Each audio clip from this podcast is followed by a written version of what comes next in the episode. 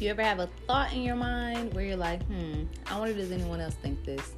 Or have you ever been in a situation or a scenario where your viewpoint might have been a little bit unorthodox? Well, I can tell you from my honest opinion, that is me. so with 7 at 7, we're going to be diving into Seven's mind, which is me. Hi, I'm Seven.